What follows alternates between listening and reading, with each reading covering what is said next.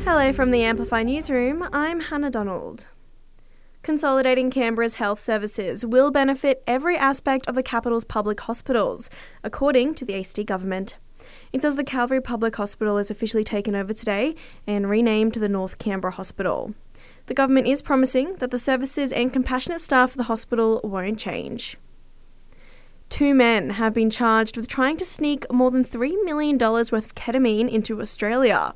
Border Force officers say they uncovered the drugs inside two new vans on a bulk car carrying ship. The maximum penalty is life behind bars. Australia's house prices have risen for a fourth month in a row, but growth is starting to slow. Home values grew by 1.1% in June, according to CoreLogic. Head of Research Tim Lawless says this could be the work of the last 13 interest rate rises. Possibly this is the sign of higher interest rates starting to take its toll on the marketplace. But I think uh, with, with one month under our belt now, with deceleration trends, it's important to see how the next couple of months pan out.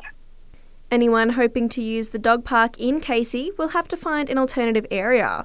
The ACT government has announced the park will be closing today and will stay shut for the next four months. It says new benches, grass, and mulch are put in the park. And Taylor Swift is set to make a pretty penny off her Aussie fans. She's doing seven shows in Melbourne and Sydney in February. It's estimated Taylor will pocket around 5 million bucks for each gig. Globally, she's set to rake in a billion US dollars, which would make it the highest grossing tour ever, taking over Elton John. And that's the latest from the Canberra newsroom this Monday. Check back again tomorrow morning for our next update.